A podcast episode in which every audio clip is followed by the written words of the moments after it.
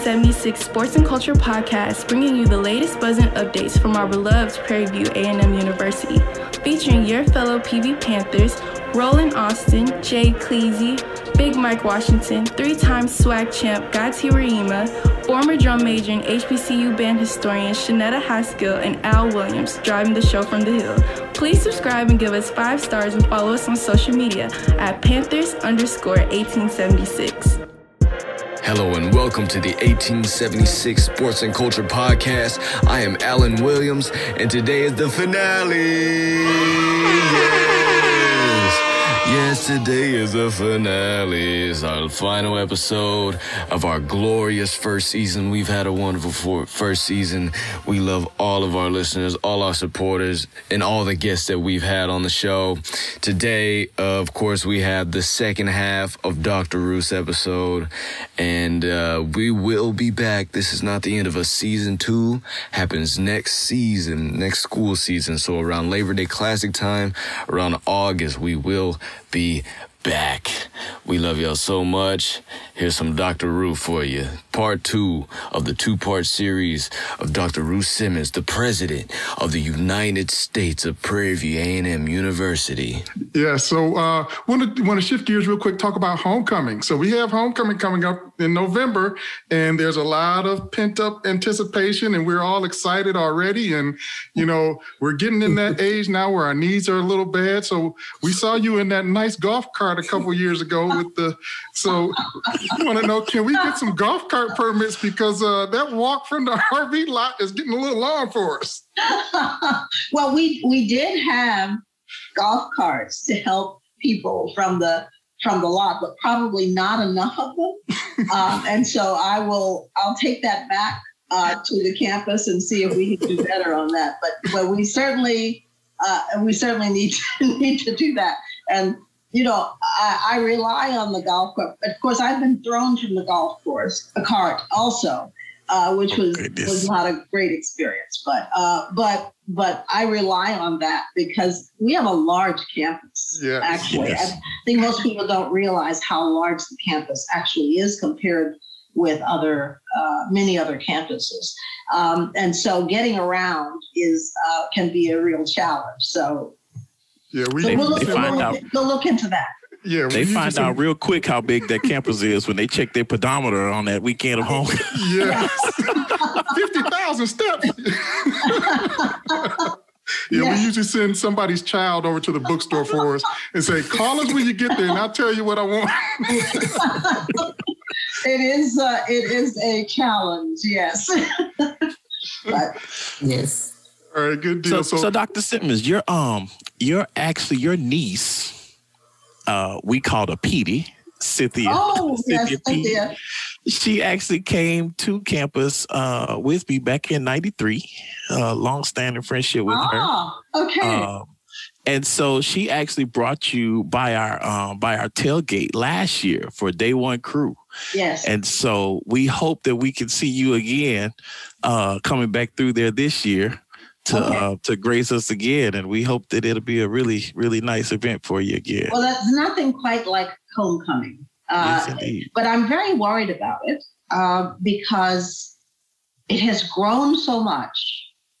I'm concerned about the safety of people who come to homecoming because it is so large.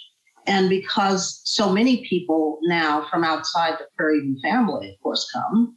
And I've asked people to really look hard at what we can do to make sure that people are going to be safe. We don't know what's happening with COVID in the fall, but we know that we certainly learned a lot during COVID about what these kind of massive events can do. And so we have people working overtime to try to sort that out and make sure that everybody's going to be able to be safe. Indeed. Mm-hmm. So, Dr. Simmons, we see a lot of universities, especially there are a few private HBCUs that are requiring students to get a vaccine before returning to campus in the fall. Is that something that public institutions in the state of Texas can even consider? They are going to deliver a legal opinion on it for us, and so I won't say what they're going to rule in the end, but we will be governed by what the state of Texas determines we can legally do. And on the first go round, we were certainly told that we could not require it, and whether or not that changes is a question. Okay. And in part, Texas has a very pronounced sense of individual freedom. That's a really good way of putting it. I need that. The idea that, well, you see how people are reacting to the idea that they're being asked, please, to be vaccinated, right? So students are in a little bit of a different category from employees. We have a lot of latitude under employment law in terms of what we can do. But somewhat less so with students, and so we'll see what they rule in the end. But I wouldn't be surprised if they decided in the end that we could not require it. Mm. Understood. Okay, last question. I'll go to Shanetta. Okay. Let's see. What do I want to know?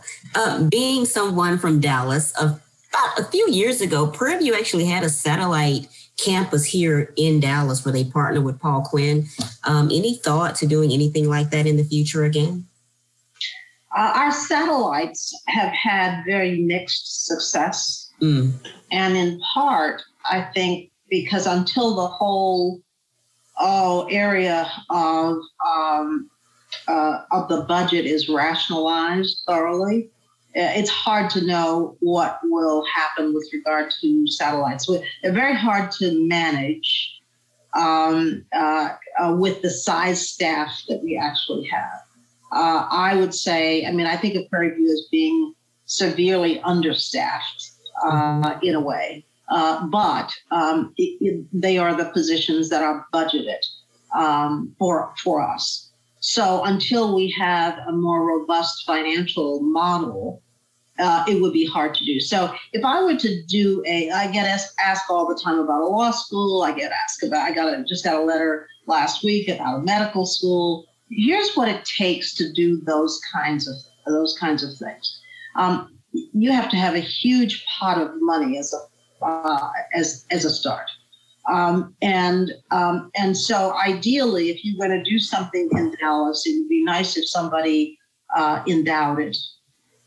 So that there's some permanence to it, because it's hard to do it and then have to walk away because the legislature in a given year decides to decrease your funding. So that's the issue with state-funded anything, is that you will typically go through times when the state will reduce funding, and then you leave people kind of high and dry when that occurs. So state education is typically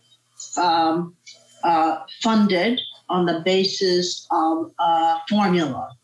And that formula has to do with the kinds of programs that you are offering, with the majors in particular fields, and so forth. So there's an almost automatic cutoff of programs if a certain number, if it falls to a certain level of people who are interested in it.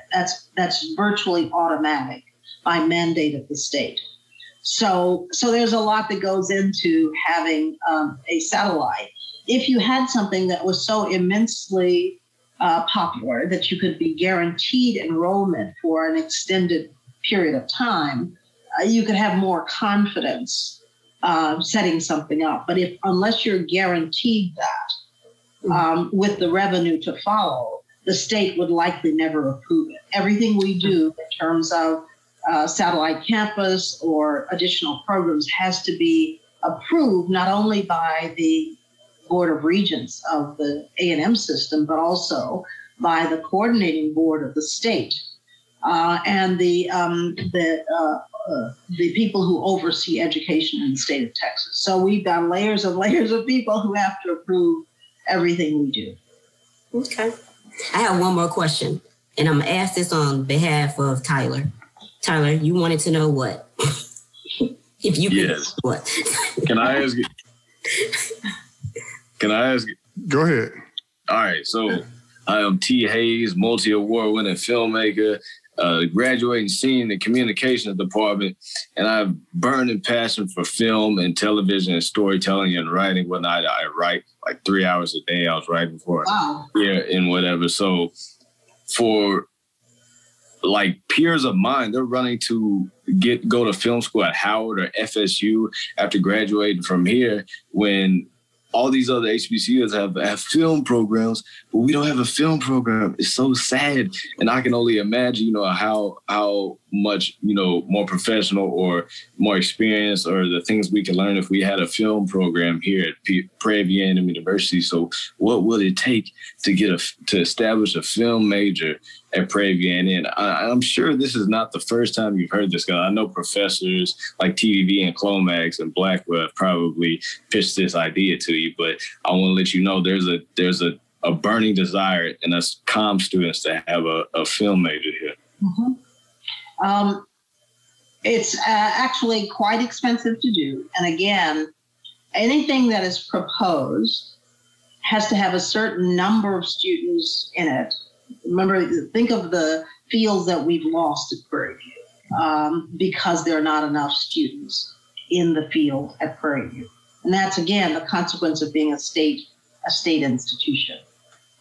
So in some ways, I think it is the clever way to do film at a place that has those kinds of restrictions is really to do it the way some other famous film places do it. And that is, you don't try to have a film school, but what you do is you give students every opportunity to do film, to build portfolios for advanced work in filmmaking and so forth.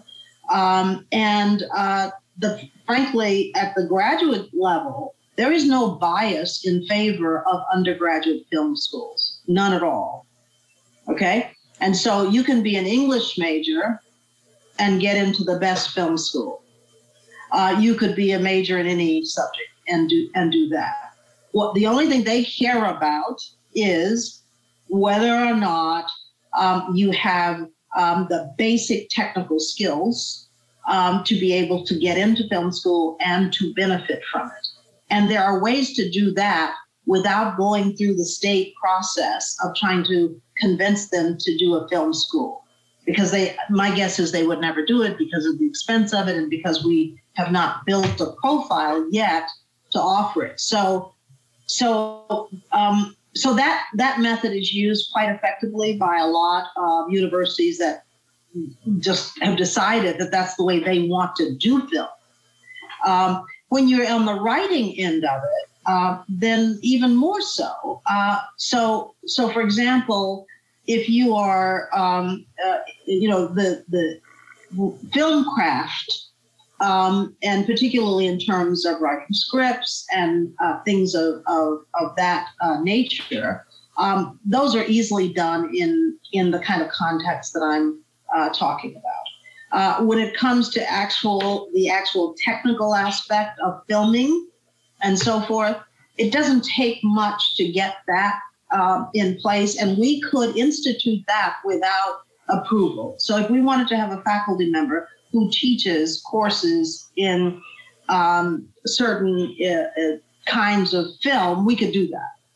As soon as we say we want a film program, that's when the state gets involved in it.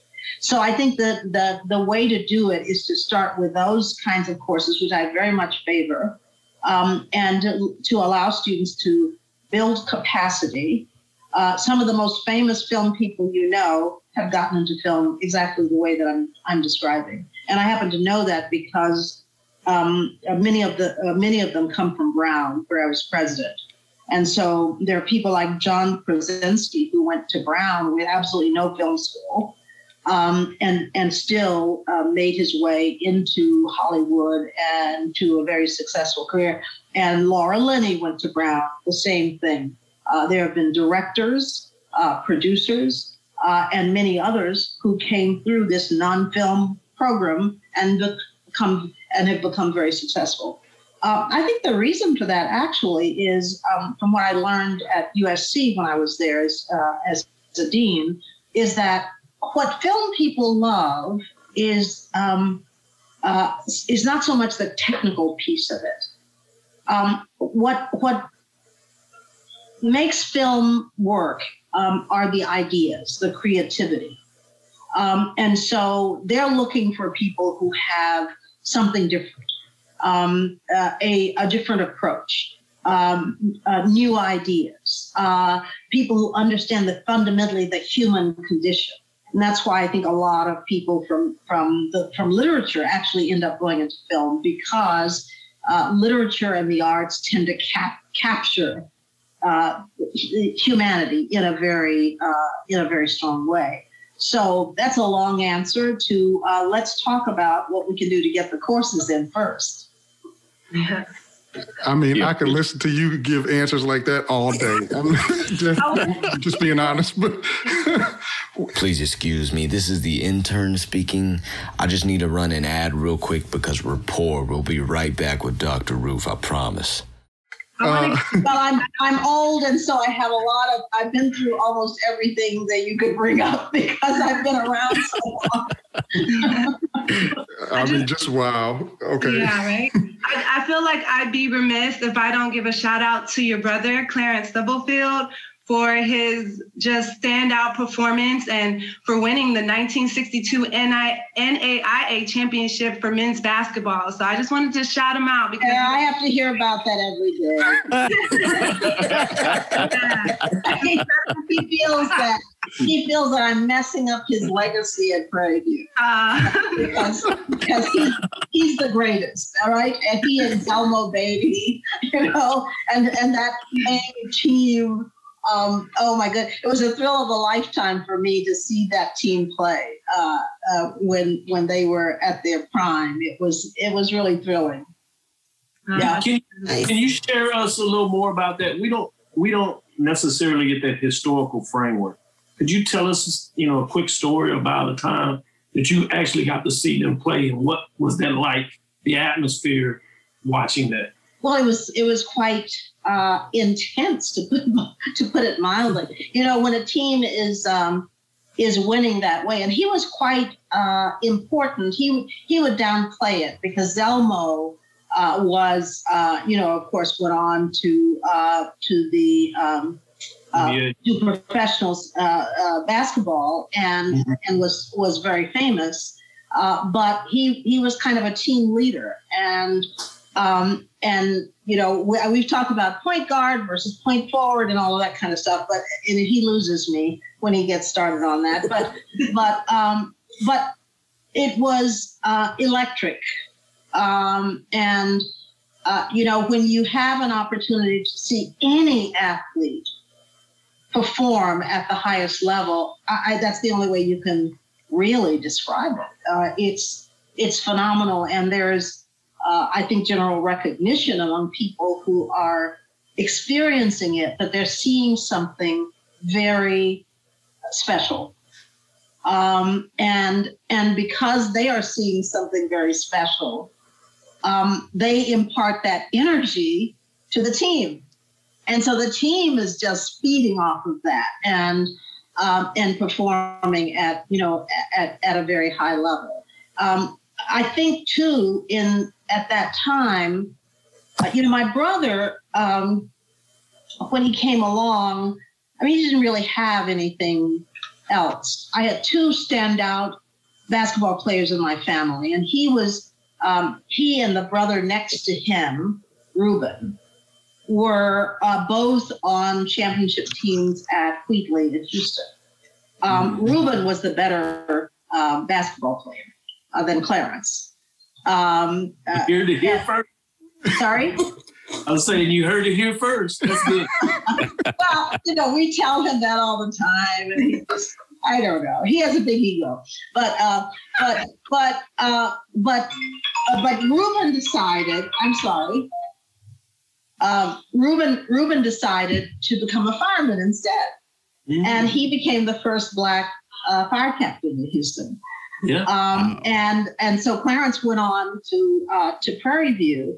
He always said that he thought Prairie View thought it was getting Ruben instead of Clarence, but he did exceedingly well, and as a on that team, as did everybody on the team, frankly. And I went to Indianapolis last year when our team made it to Indianapolis, and I will say that when you get to that level of play. It's a different order of spirit involved, and that's what it was during that historic team. They were feeding off of each other. The high quality of so many on the team at the time. Their generosity toward each other, because as you know when you have a team sport, sometimes another person has to recede in order for the team to win. And they exhibited all of those really good qualities. But it was all about pride. And as I say, my brother didn't really have, we came from a very poor background, and he didn't have a lot of opportunities in his life. And basketball gave that to him, and Prairie View gave that to him. And so you can imagine what that would have meant in a world in which this is some miracle that gives you a way to express yourself, to show your worth and so forth. It was tremendous, just tremendous. And for me as a younger sister, watching that, I wonder if I must have been influenced by the fact that I was able to see that somehow, because I went on. I don't think that before that I thought much about going to college, frankly. But seeing what he was going through, I could then think about possibilities for myself.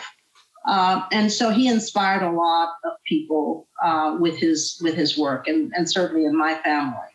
He did. That is awesome. Thank you for sharing it. Yes. I think that's more words than I've said about him. Because when we were growing up, he was not very nice to me. He would bully me around. Make me do. Get up. He'd walk into a room, and if I was seated, he'd say, "Get up. I want to sit down," for example.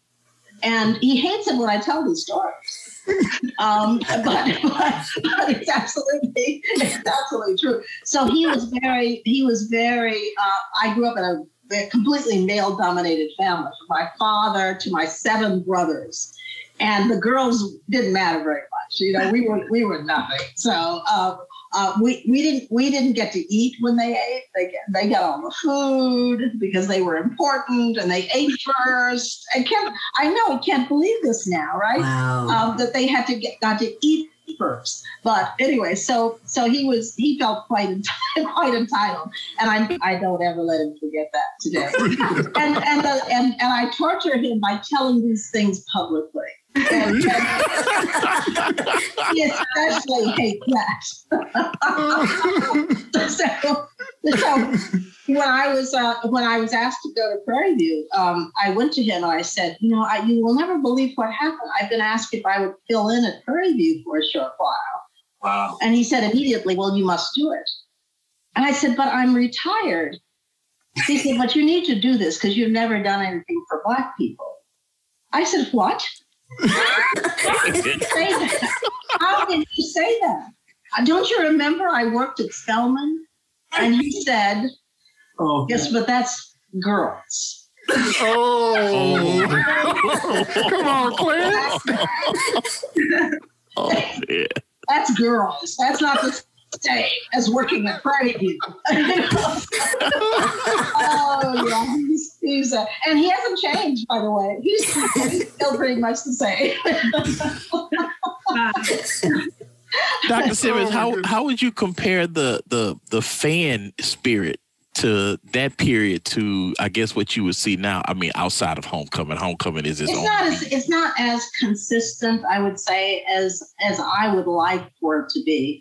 I sort of feel that every time we have a contest, mm-hmm. that it should be packed yes. with students yes. who are absolutely obsessed about our winning. Yeah. You know, and people make fun of me because, you know, I'm always trash talking, especially with respect to TSU, every chance I get. And the TSU president is going to call me tomorrow and chastise me because I did it again yesterday at an event that I went to about TSU. But it just seems to me that's the whole basis of competitiveness, right? Yes. Is throwing yourself into it. And I think what our students miss is how much that helps them in their efforts yes. academically. Yes. And so, I'm constantly talking to people about trying to get more interest from students in being present for contests, because our athletes are doing that for us. Right? Yes. And what we need to do is to show that we're in it for them.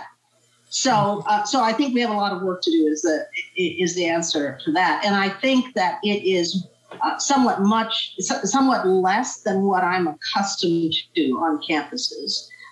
As I said, you know, well, you can't really talk about Notre Dame because that's another world. But when I was at Notre Dame, honestly, the passion that people have for that place, which comes back in so many ways to the university. And I give a lot of commencement speeches, and I have to say that on the campuses where sport is big, mm-hmm. You feel it as soon as you walk on the campus. I gave a commencement speech at the University of Oklahoma, and it's everywhere. On that campus, you see how much they value their athletes. And of course, I was a dean at USC. Oh my goodness. The whole drama of marching from the campus to the Coliseum, you know, and mm-hmm. This guy riding around on a horse, honestly. I mean, it was unbelievable. If you did not go to the games, okay? It's been that way everywhere that I've ever been.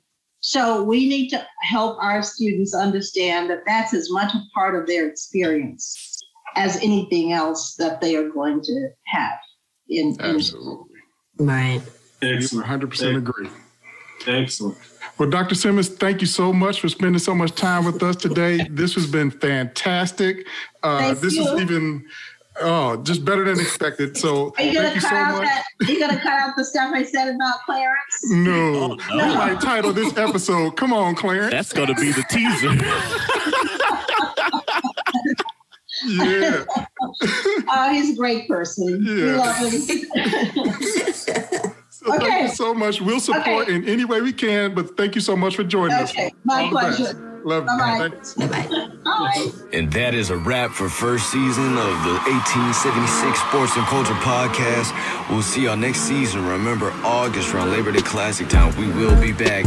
Season 2 comes. Thank you for all the support. Thank you for all the listeners, the plays, and sitting through our ads and advertisements and everything. And we love y'all so much. We want to show our appreciation to you guys. Thank you so much. That is a wrap. We will see y'all August.